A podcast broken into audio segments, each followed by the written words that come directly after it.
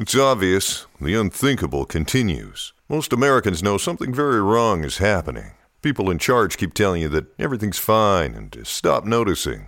But you know better. That's why self reliant folks are investing in emergency food storage. You should too. My Patriot Supply, the nation's largest emergency preparedness company, are the ones you can trust. Go to mypatriotsupply.com and secure their best selling three month emergency food kits. Each contains tasty breakfasts, lunches, and dinners averaging over 2,000 calories per day. Save $200 on each three month food kit you purchase. My Patriot Supply also sells solar generators, gravity powered water filters, off grid room heaters for when the power goes out, heirloom seeds, and survival gear. Order by 3 p.m. and your items ship that same day and arrive quickly on your doorstep in unmarked boxes. Go to mypatriotsupply.com today. Time is running out to prepare for what's coming. mypatriotsupply.com. LinkedIn presents.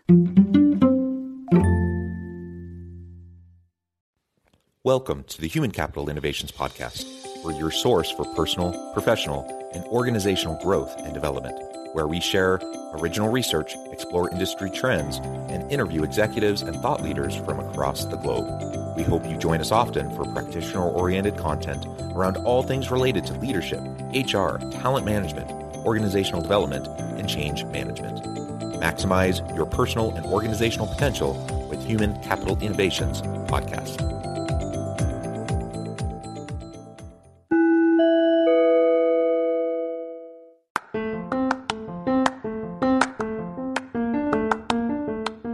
You enjoy the Human Capital Innovations podcast, enjoy ad free listening by going to the Patreon page. And please consider contributing even at the producer or sponsorship level. And please leave a review. Thank you for your support.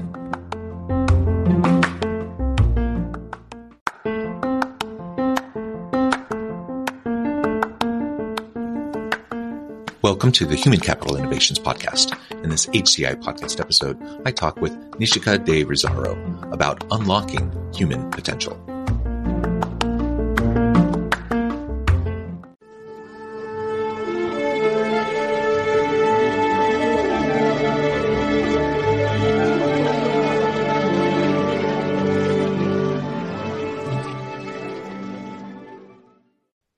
Nishika De Rosairo, welcome to the Human Capital Innovations Podcast.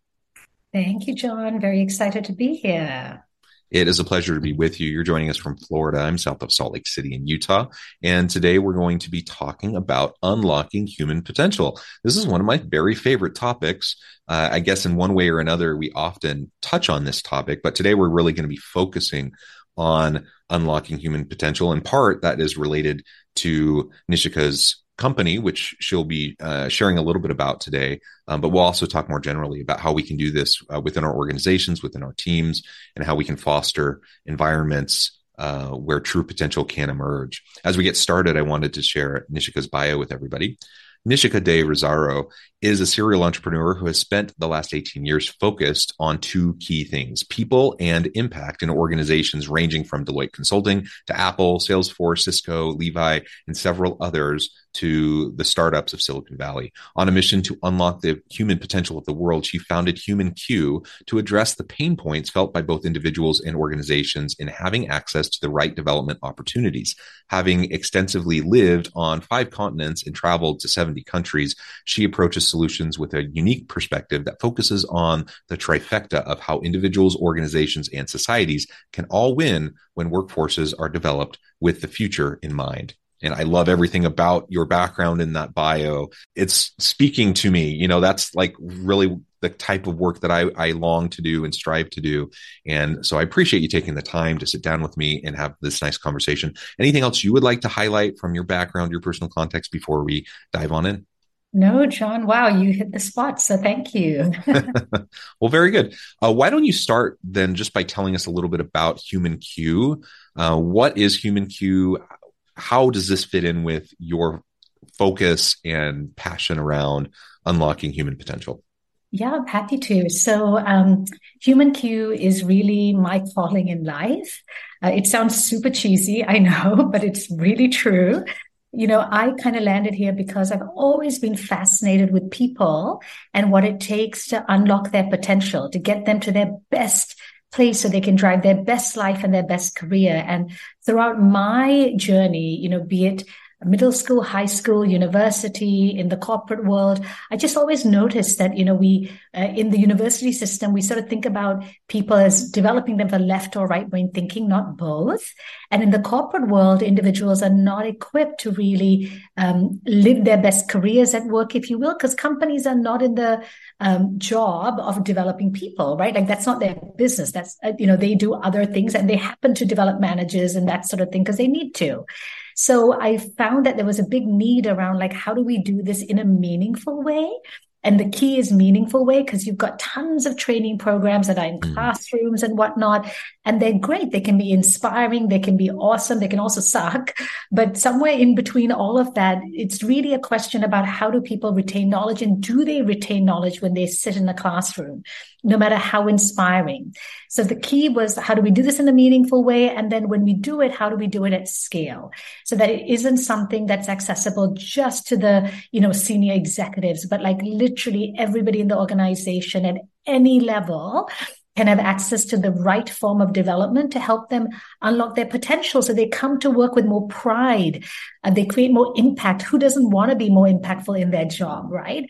And they get to do things that they love with purpose and intention and um, so on. And so that's really the premise around why I developed HumanQ, having been an HR and human capital professional for so long, saw a gap delved right into it. And you know it turned out that it hit the spot in terms of companies really acknowledging that this is where they needed help. And then of course we're very reliant on data. So the mm-hmm. data was a large part in being able to say okay this is not fluffy stuff.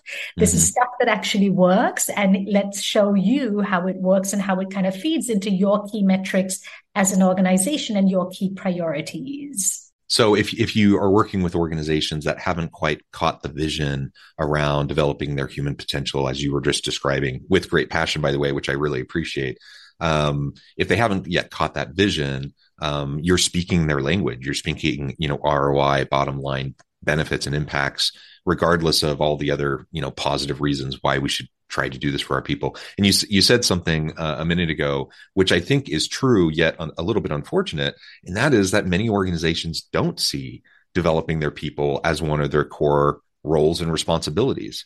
I wish they did. I mean, I think every organization, you know, products and services are produced by people within those organizations. Innovation happens uh, by the people, the human capital, the individuals within the organization. So every organization should be committed to investing in their people and unlocking the potential just like they would any other asset just like they would their their physical you know property plant equipment their their financial assets and capital their intellectual property all of that they they protect they invest in they are willing to upgrade and to uh, to make sure that they're maintained. Of course why we should be doing that with our people as well. Um, so you know in our minds we're kind of smiling and nodding our heads as we're talking back and forth and, and we get it. But not everyone does get that. And and they see it as a cost center. They see it as a, a place where it's a money pit. Um, and they don't necessarily get how all of this connects back to the roi all this connects back to their ability to add value to the market to to provide uh, great value to attract and retain great customers etc so sometimes we have to start there and help uh, get that commitment uh, from from organizations now you talked about classroom training. And certainly that still happens, but it seems like over the years, certainly since I got into this field, that's that was my start was in doing corporate trainings and classroom based training. And over time, it seems like that has shifted dramatically. It still happens, but it, it happens far less than it used to. Um, so what is the HumanQ approach? And how do you focus on you know what you talked about as scalable solutions for development of people and their leadership skills and capacities. How do you do that at scale? What does it look like when it's not traditional classroom types of training and, and environment? Yeah, thank you for asking. And John, I just want to touch on what you shared before because you're spot on. Um, you know, companies are quick to invest in technology projects and so on. And part of it is that they don't think it's their role because mm-hmm. individuals have gone to universities, sometimes the best universities in the world but there's this sort of lagging effect in our whole system around education and what real education and development means and should look like for a human, right?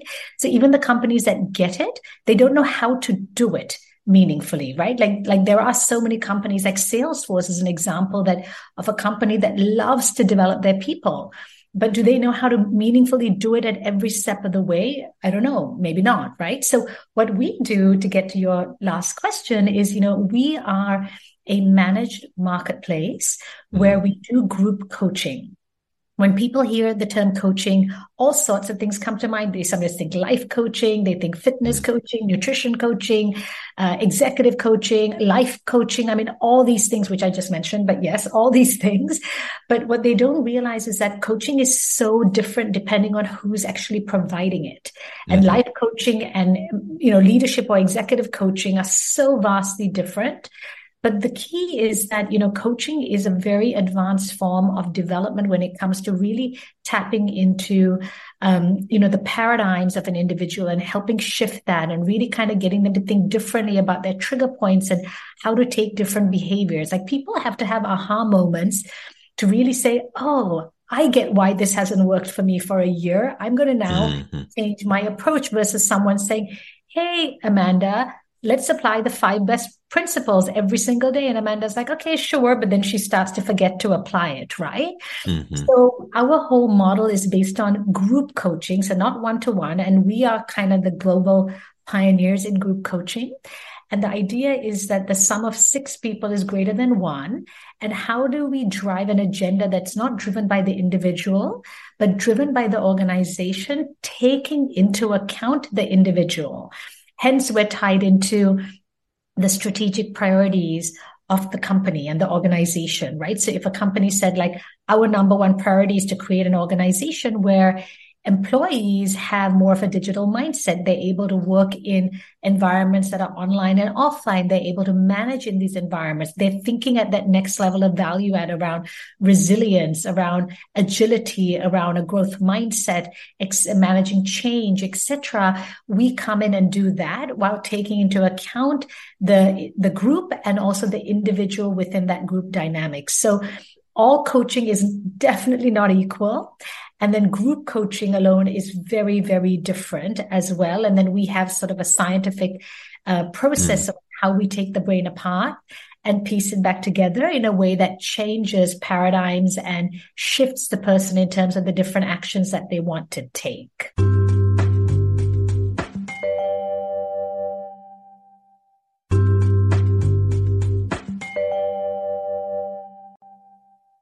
And I'm wondering if you've dabbled with this yet, or perhaps you utilize it heavily already. Um, but you, I'm sure you're familiar with uh, ChatGPT, OpenAI with Bard. Uh, Poe just the other day um, released their platform that allows for people to create very simply, by the way, uh, to create um, their own chatbots built on a variety of of um, AI uh, algorithms, and and it's tremendous. I spent a little bit of time the last couple of days just playing with it and creating some chatbots for specific u- use cases. Um, and it's it's amazing uh, how interactive it can be, how immediate it is. And I'm wondering if you know whether it's the the the generative AI or other emerging technologies, what types of of technologies you you might be using or might be thinking about using uh, in terms of the scalability of your coaching practices. Um, you know, I can see a world where you you can train a really good, you know, generative AI chatbot uh, around leadership development, uh, where people can interact in real time rapidly um, to to get you know very personalized coaching. Um, it seems like we're almost there already and it, it's only going to get better and better, you know, as, as time goes on. Um, so that, that was kind of a lot I just kind of spewed at you, but what, what are you thinking about in terms of, of some of this generative AI stuff and, and other technologies? Yeah, so I, I love where you're going, and you're absolutely right. I mean, you know, the world around us is getting more and more intelligent, right, in terms of being able to serve individuals' needs in a greater capacity, real time, and without real humans, right? Mm-hmm. I, I, think the secret to what we do is that you know we manage to bring in the perfect mix of um, you know expert coaches with basically knowledge of the company and the nuances of that company um, into a mix where we're driving the corporation's agenda forward, taking into account the individuals within the group setting. It's quite complex because we're not just generating sort of content that is, you know, um, that will enable anyone, like someone at Microsoft needs something different from someone who's at Chobani, mm-hmm. let's say, to someone who's at um, VU University of Amsterdam. So the context is really critical, actually, in the work we do. And the coaches have to understand the context in order to make things very relevant. So we are playing with AI at the moment.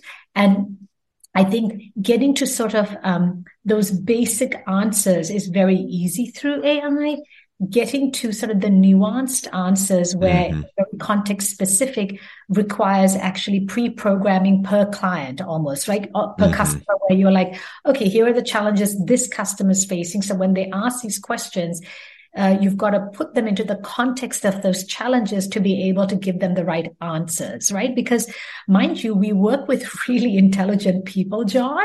So it's not like, you know, we're, we're working with sort of anyone and everyone. Like these are superbly intelligent individuals at all these incredible top universities and companies. So they're expecting a whole different level of answers, right? And mm. so to the extent that we can pre-program for context, then yes, absolutely, there's a huge opportunity for us. Yeah, it'll be interesting to see how this continues to develop. And I completely agree. Context matters so much. Um, you know, in the in the organizational development and, and change management space, there are lots of firms that that do consulting work and executive coaching around those topic areas. There's lots of models lots of proprietary systems. Lots of people have their own you know secret sauce and how they go about doing that. Um, but the reality is context matters and it always depends on the context. So i could go into you know a, a medium size tech firm in silicon valley um, with you know xyz characteristics in this particular industry and and then you know really hit it out of the park, do a really great change initiative. It works really well. And then go into the next company with a lot of the same characteristics in many ways looks very similar to the last company. And I do the exact same thing. And guess what? It's probably not going to work. Uh, and why does it, is it not going to work? Because even the smallest little nuances and differences in context make a huge difference often, uh, even just the people involved uh, even if the, the surrounding context is is pretty much the same the people the individuals involved are different and unique. And so that changes the dynamic. And so we have to be very clear about the importance of the context. Right now you're right. I think these these chat bots and the generative ai they give really interesting great kind of high level um, answers to get people thinking. I think that's fantastic. Um, but it doesn't get to the the nitty gritty and to all the nuance and to all the detail. Um, we'll see how it develops in the future. And you know, I've I've heard you know many people like Josh Bersin talk a lot about generative AI and how it's going to be impacting HR and people management. Um, and you know, I think the next step is companies that start to integrate it. So all of the company information, it's not just the internet, but company specific data and information is now feeding into the generative AI algorithms, which then allow for more of that context, like you're describing. We're not there yet, uh, but we could be there soon. And, and that's really fascinating to me to think about how this is going to go. So anyways, I'm just kind of thinking out loud because everything you're talking about is so interesting. And I think um, this is the the evolving world we're we're uh, grappling with is how do we leverage emerging technologies coupled with you know the expertise of real life human beings who have the wisdom and the experience uh, to to help uh, along with this process? How do we leverage both uh, simultaneously to to reach more people more uh, with higher levels of impact with higher levels of ROI? You know, I think that's the ongoing conversation, and we just don't know the answer to that yet. Uh, it'll continue to emerge. That's right. Absolutely right. Looking forward to it, though. Right? What an exciting time we're living it's, in. Yeah, it's it's an. I think it's an exciting time. A lot of people think it's scary, um, uh, and maybe it's a little bit of both. But uh, but I am excited for it. Well, why don't we um, zoom back just a little bit, we've been talking about how to develop people and their potential and using coaching utilizing technologies, connecting back to the ROI for the company, making that business case. But if we take a step back, why, why do you think people just aren't living up to their full potential? Why are people living mediocre careers and lives?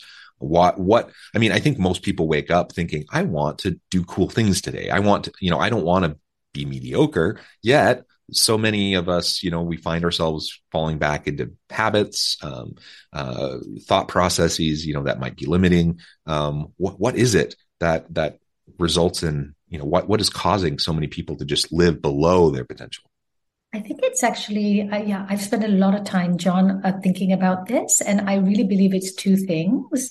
The first one is that um, because our education systems aren't focused on purpose and intent, and mm. you got to pick what you want to be when you're 18, right? In the US, at least you have a year of general studies at university, but in other countries, you don't. Like day one, you're in law school or medical school or whatever, right?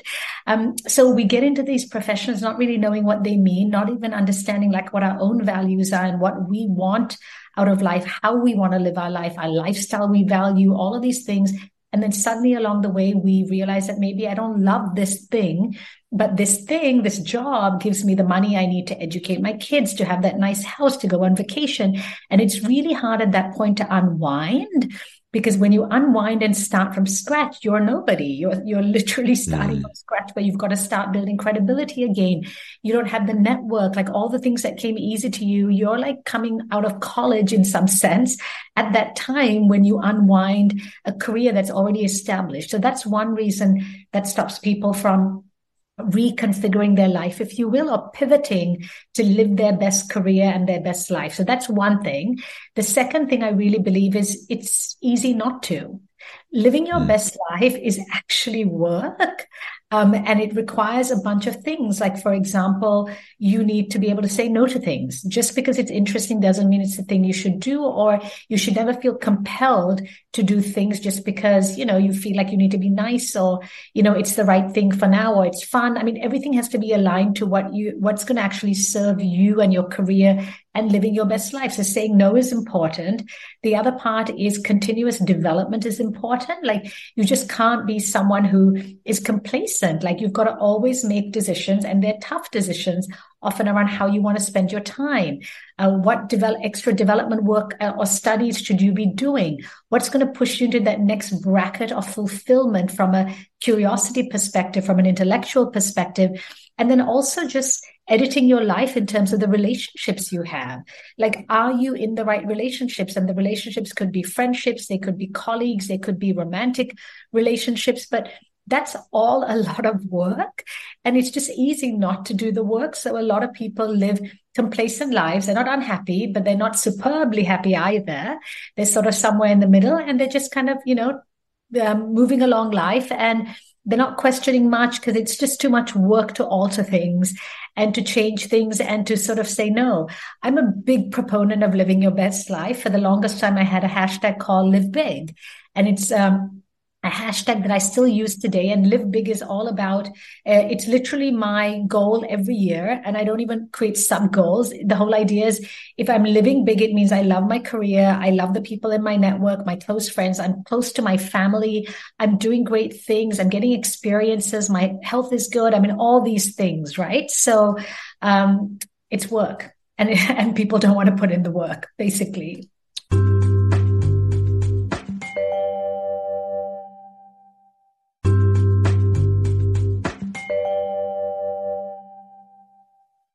Just the way societies work, the way our psychology works, like we we tend you identified some of the systems and structures that help perpetuate this, um, and that is there's just societal norms and values that get imposed on people, and then before we know it, we're you know ten years into a career doing stuff that we think you know society is telling us we should be doing or that is valuable, but it has no real alignment to our personal priorities, our personal values, our personal passions and interests.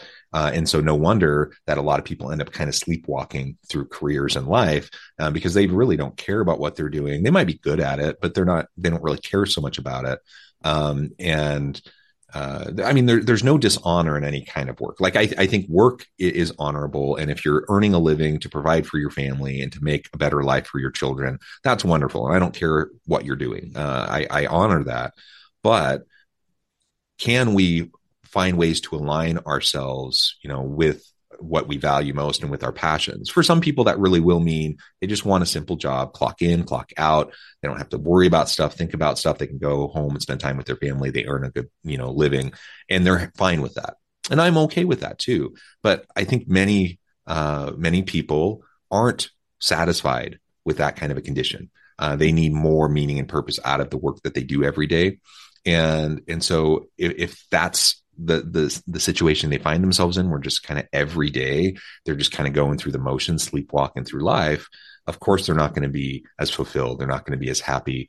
They're, frankly, they're not going to be as productive and innovative either because they're not as invested in what they're doing.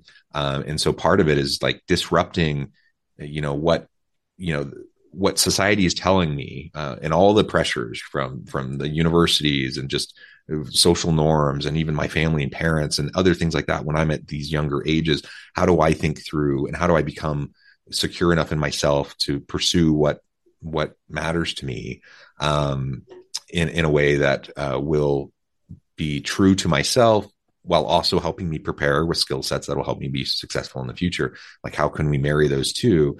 Uh, and then how can we help people disrupt you know earlier when they find themselves in in places that aren't suiting them. Uh, and part of it too, I think, is there's simply life stages and there's career stages. And so someone might be actually quite content and happy doing one thing for a while, but at some point that might change, or maybe their family dynamic changes and now they're ready to do something different. Now maybe they needed something simple for a time, but now they're ready to move into something that's more that's stretching them and challenging them more.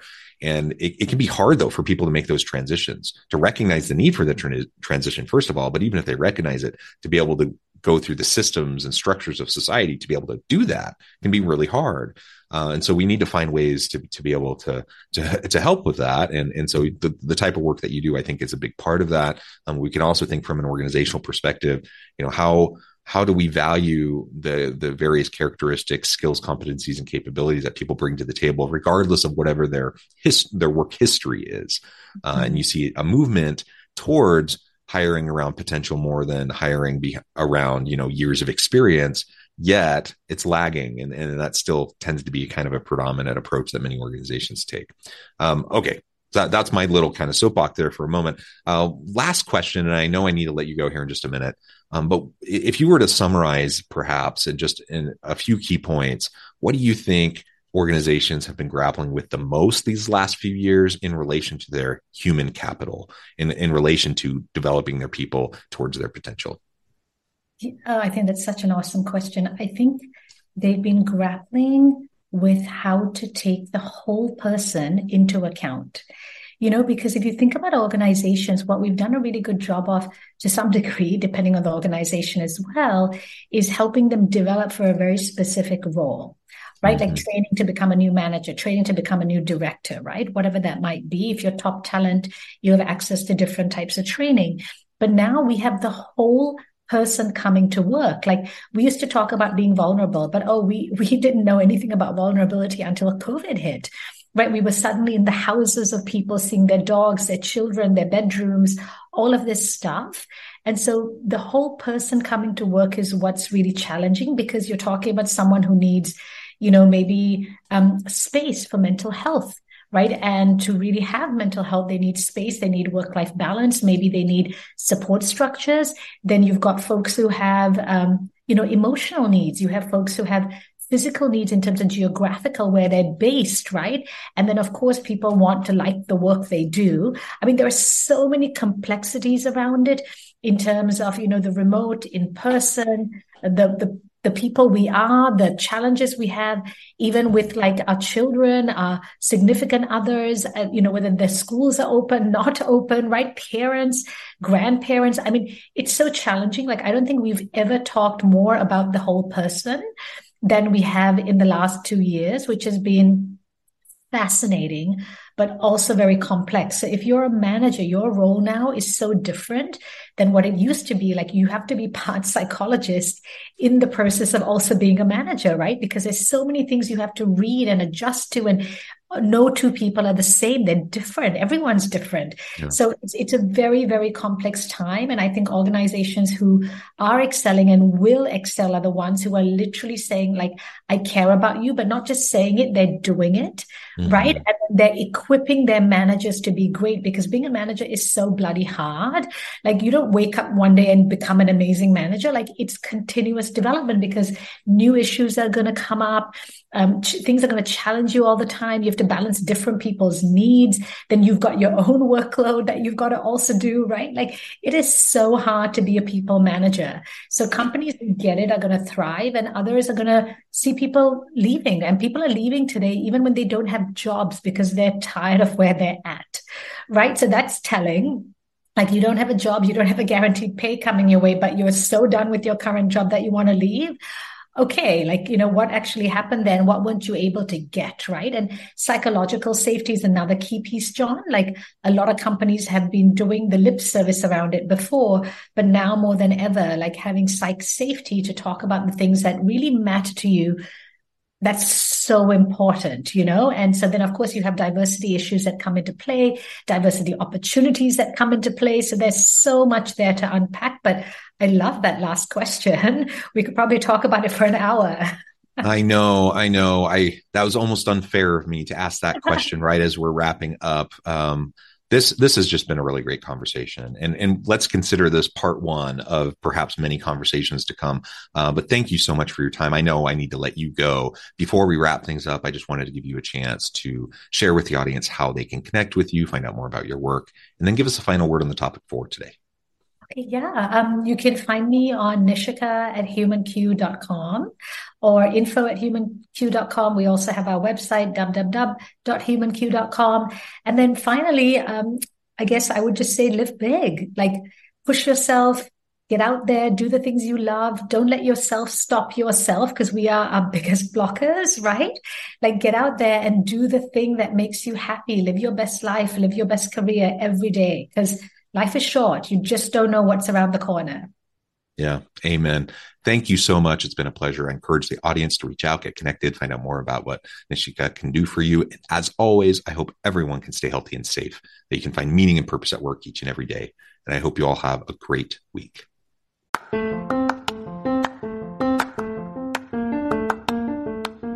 you enjoy the Human Capital Innovations podcast? Enjoy ad free listening by going to the Patreon page, and please consider contributing even at the producer or sponsorship level. And please leave a review. Thank you for your support.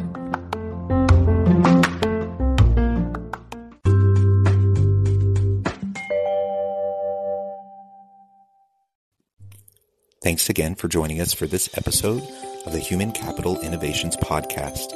I hope you stay healthy and safe and that you have a great week. Ew. Gotta get rid of this old Backstreet Boys t shirt. Tell me why. Because it stinks, boys. Tell me why. I've washed it so many times, but the odor won't come out. Tell me why. No, you tell me why I can't get rid of this odor. Have you tried Downy Rinse and Refresh? It doesn't just cover up odors, it helps remove them. Wow, it worked, guys. Yeah. Downy Rinse and Refresh removes more odor in one wash than the leading value detergent in three washes. Find it wherever you buy laundry products.